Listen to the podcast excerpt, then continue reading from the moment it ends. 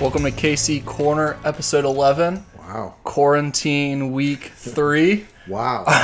Are you going crazy yet? you know, not not too bad. Uh, thankfully, um, there's uh, just because Allie's home and our house is more full, which is great. but it does feel week three a little bit more like Groundhog's Day. You know that, that movie of every Yep. day uh, routine is so different that you'd like to break out of. You know, and just go kind of go back to that life you knew, uh, and that's kind of that Groundhog uh, expectation.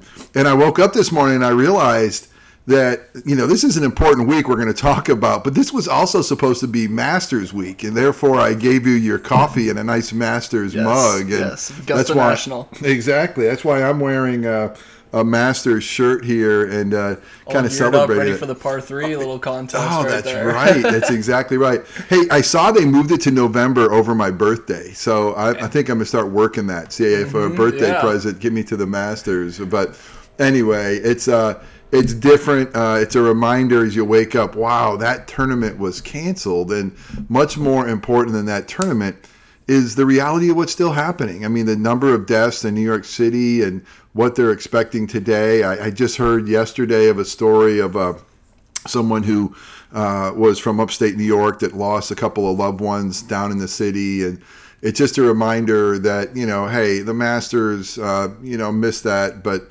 um, boy, there's people struggling in a life and death way, and I might be inconvenienced, the schedule might be different, but uh, I got still so much to be thankful for. Yeah, and I think uh, Masters in the fall may be pretty cool. You know, a little close to Thanksgiving, little foliage Masters, and then I don't know if they're going to do it in April after that, but two Masters in five months Ooh. is that's kind of nice. That could be that could be amazing. feel like we've earned that after getting everything canceled this spring. Yeah, you know, it'd be kind of cool if they went like and they did like uh, uh, April to November, you know, kind of started Mm-hmm. yeah. routine, you know, Yeah. so uh, or, or just maybe two in a year. Yeah, exactly. Kick it off and then let it be the last one. yeah, no, that man, that would be fantastic. You know, but obviously, much more important than Masters Week is Holy Week, and we're here, and uh, uh, you know, it, it, again, it's a different feeling. Holy Week. Uh, this is the the high water mark for the church of the year. I mean, we all love the Advent season and the Christmas celebration, but in reality, and again, you can't have one without the other. But uh, the high water mark of Holy Week and Easter Sunday for us, and and what leads into that. Um, and it's a clearly a different feeling. Uh, as a pastor, my preparation is much different. It's not uh, just preparing messages and some worship services, which we're doing, but making sure that they're able to be streamed and how do we get communion to our people, which we'll talk about later on in this little episode. And, um, you know, the logistics of trying to worship what our, our risen Savior and uh, and the reality of all that happened during this week um, that we celebrate is different now with COVID nineteen. And uh, but what is the same is our God never changes, and what is the same is the victory of the story. I mean, so no matter where we find ourselves in history, we know that where history is going, we, His story is going to end marvelously well. There will be no more COVID 19. There will be no more tears and death and sorrow because of an empty tomb. And that's, that's worth celebrating for sure. And the biggest difference maybe is uh, besides Christmas, Easter is typically one of the most packed Sundays in the sanctuary, and this Sunday and Monday, Thursday, it'll be just empty. With Yeah. and Scott and a few others. Yeah, that's going to be a, a different feeling. And, you know, obviously, uh, typically we have a sunrise service and, and some other things that we've done in the past. So, uh, or I've done in the past. So it's going to have a different feel for sure, but the same beautiful message of hope. And that's what we need. Gonna miss that Easter Sunday energy in the sanctuary. Abs- for sure. absolutely. But everyone will have their live streams up, There and you their, go. their floral dresses and everything. You know, interestingly, Brooks, God has been so faithful as I've preached at an empty uh, sanctuary and I've had to look at a camera instead of people's faces.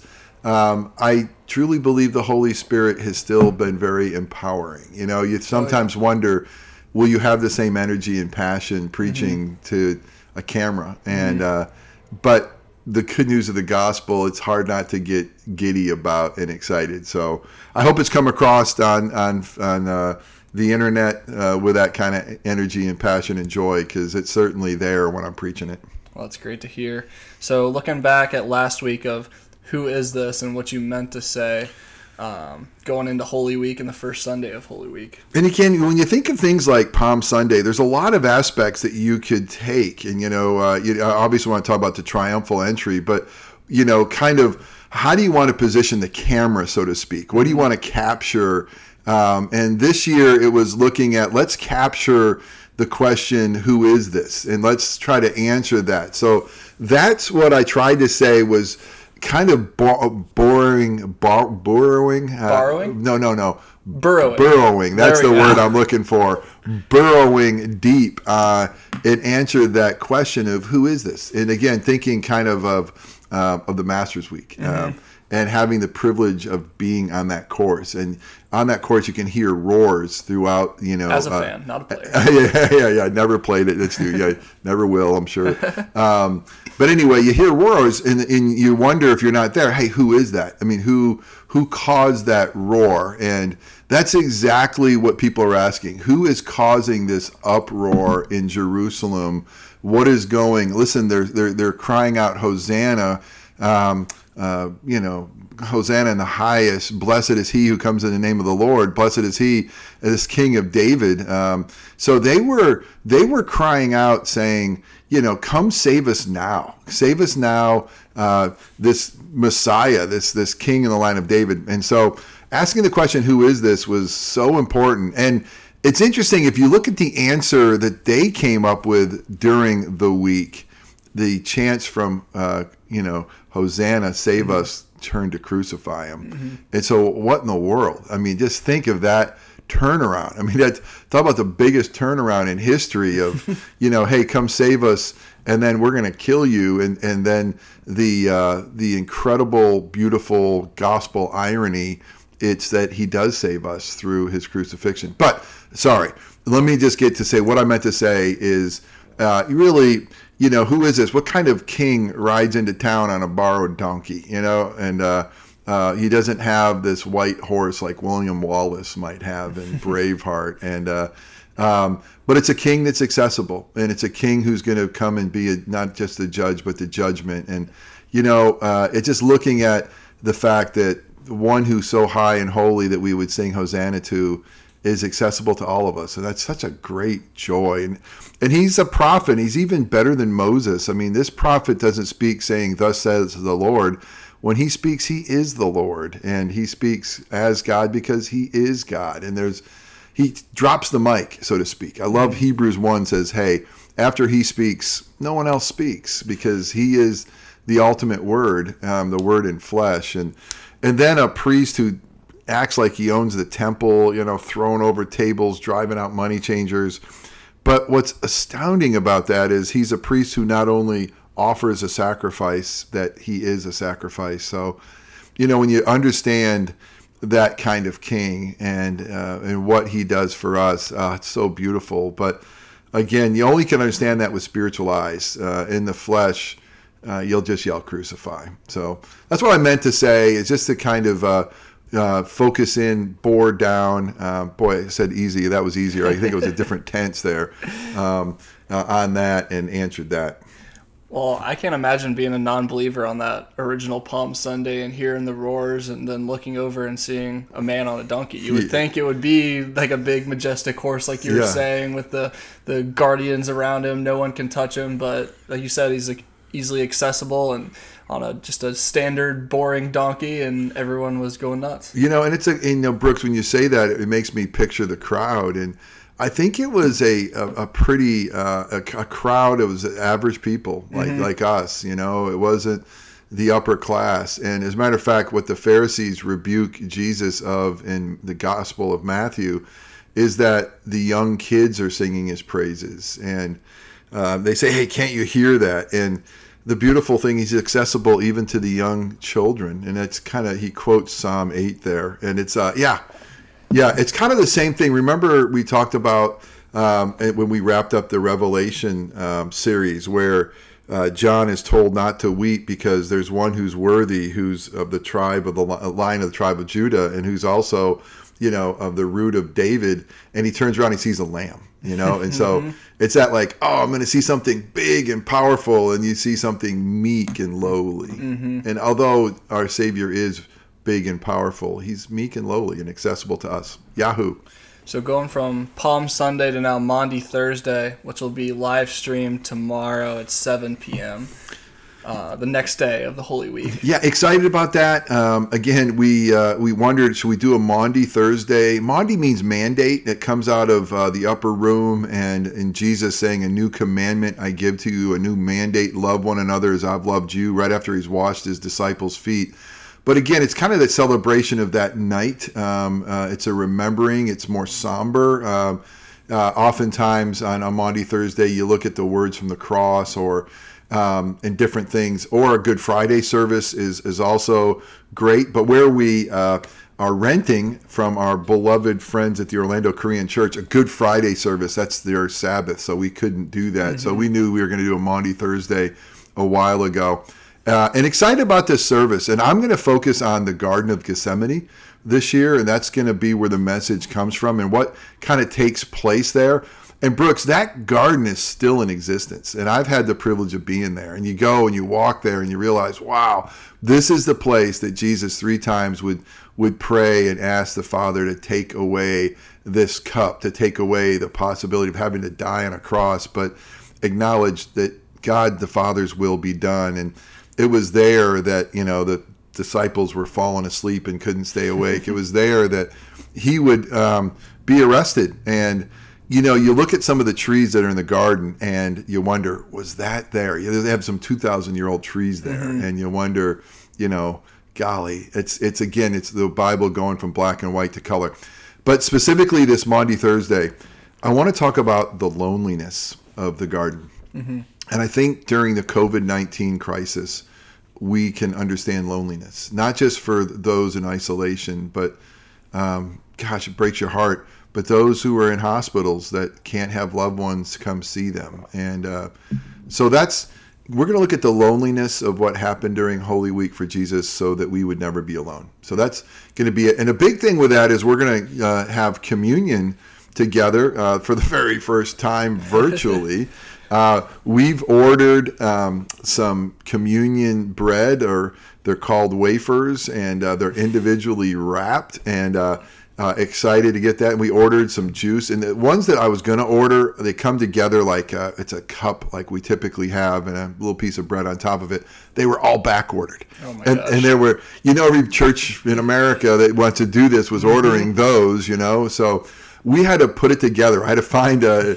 You know, wafers that were individually wrapped, and we had to find juice. buy some wheat thins. Exactly. He just got wrapping them, and so uh, so we bought uh, some juice. It's like cran apple or something. It's gonna work, folks. Um, but it's like four ounces, and you, I think you typically have like probably a half an ounce when you have those little cups. So you know it's gonna be different where you you have this little teeny wafer and then a long drink of uh, juice. Uh, but um, but we're trying to get those to our folks, and there is a way. We sent out to the body yesterday an email, um, uh, and we also sent out a text blast saying, "Hey, do you want us to deliver uh, these elements to you, or would you like to pick them up?" So. Um, if you're listening and you're in this area and you would like to have them, this is Wednesday. We'll get this on here Wednesday, right? Yeah, Um, hour or so. uh, probably Thursday by noon, if we get word from uh, uh, you that you'd like them. Uh, we've been able to send out a, uh, a link uh, to our website, but if you just text me at Pastor Jeff at kingschapelfl.com and say, please get to me the communion supplies or tell me where to pick them up, we'll get those to you as well. But really, really looking forward to what I hope to say is, again, just take us to the garden, Lord, and, and remind us of the sacrifice. I mean, it was there, Brooks, that he sweat blood. Mm-hmm. Think of the anguish of that. I Yeah. mean, I've, I've had butterflies before and I've been worried, but to the point of sweating blood, I mean, he knew what was ahead of them and, and how brutal that would be. And then, by the way, and you didn't ask, but can I can I jump into Easter? yes, of course. You know, Easter, um, what a celebration. And where I feel like the Lord has taken me um, is to really go to hope and the resurrected hope of, of Easter. And at the end of the Holy Week, before people really got news that he was still alive, it looked like hope had died.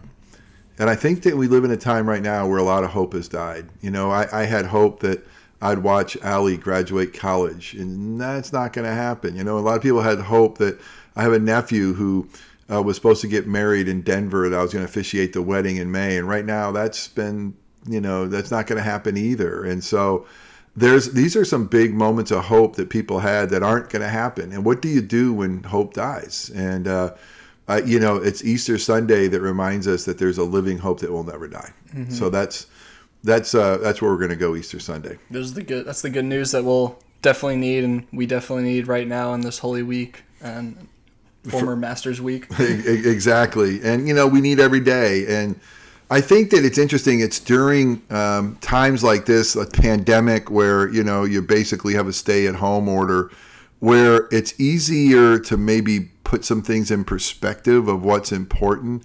But you know, when things get cranked back up again, and we're you know uh, firing on all cylinders, it's still that hope that needs to drive us, and it's mm-hmm. still that hope that we need to remember. And um, maybe there's a there's a, a blessing in disguise here, Brooks, where we can focus a little differently and maybe a little bit more poignantly and maybe with a little bit more depth of the reality of what Jesus has done during this Holy Week because of um, this COVID 19. Even when there's not a pandemic going on uh, across the world, there's always brokenness, and usually mm-hmm. it's a little mm-hmm. more personalized, and not as many people are going through it right now. At least everyone's going through it, at least in the States and yeah, um, some other countries. But it's, when that passes, it's a little more personalized and can be different for different people. You know, Brooks, it, it makes me think it's such a great point what you said. It's like the world that right now has a common enemy, and I've heard that never before has the world been focusing on a resolution together like they have now because mm-hmm.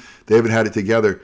But wouldn't it be great uh, if the kingdom was advanced in such a way that we see together, the world sees not a common enemy, but a common Savior, and mm-hmm. His name is Jesus, the one who came from every tribe, for every tribe, tongue, nation, and people, and um, you know the hope for the world, the only Savior for the world. So yeah, we are in this together as a world, and, and boy, wouldn't it be great if the world can see Jesus together too. Hopefully, it comes to an end soon. And it starts, uh, the curve starts flattening out, and we can get back to our normal lives. And I think it could also even be a culture shock going back to work every day. Yeah, for sure. trying to get their lives back to normal. Well, you know, it's to me, it's going to be interesting about what will, what's the new normal going to look like. Like after 9/11, you never went through an airport the same. To me, that's the one like wow, the biggest difference was air travel. You mm-hmm. just uh, it's you got to get more time and the, the whole time in the airport and going through security and um, you know I think that people embrace that they realize we got to do this now. This is the new normal. I wonder what the new normal will be. It's at mean knuckle touches instead of handshakes. yeah, okay, okay. it, it, could be. Oh man, I'm not sure I could handle that. So, uh, um, all right the people with weak handshakes, uh, they're gonna be let off easy. They, exactly, exactly. Yeah, what's that all about? So, but we look forward to it. Uh, join the live stream this Thursday night, 7 p.m., and then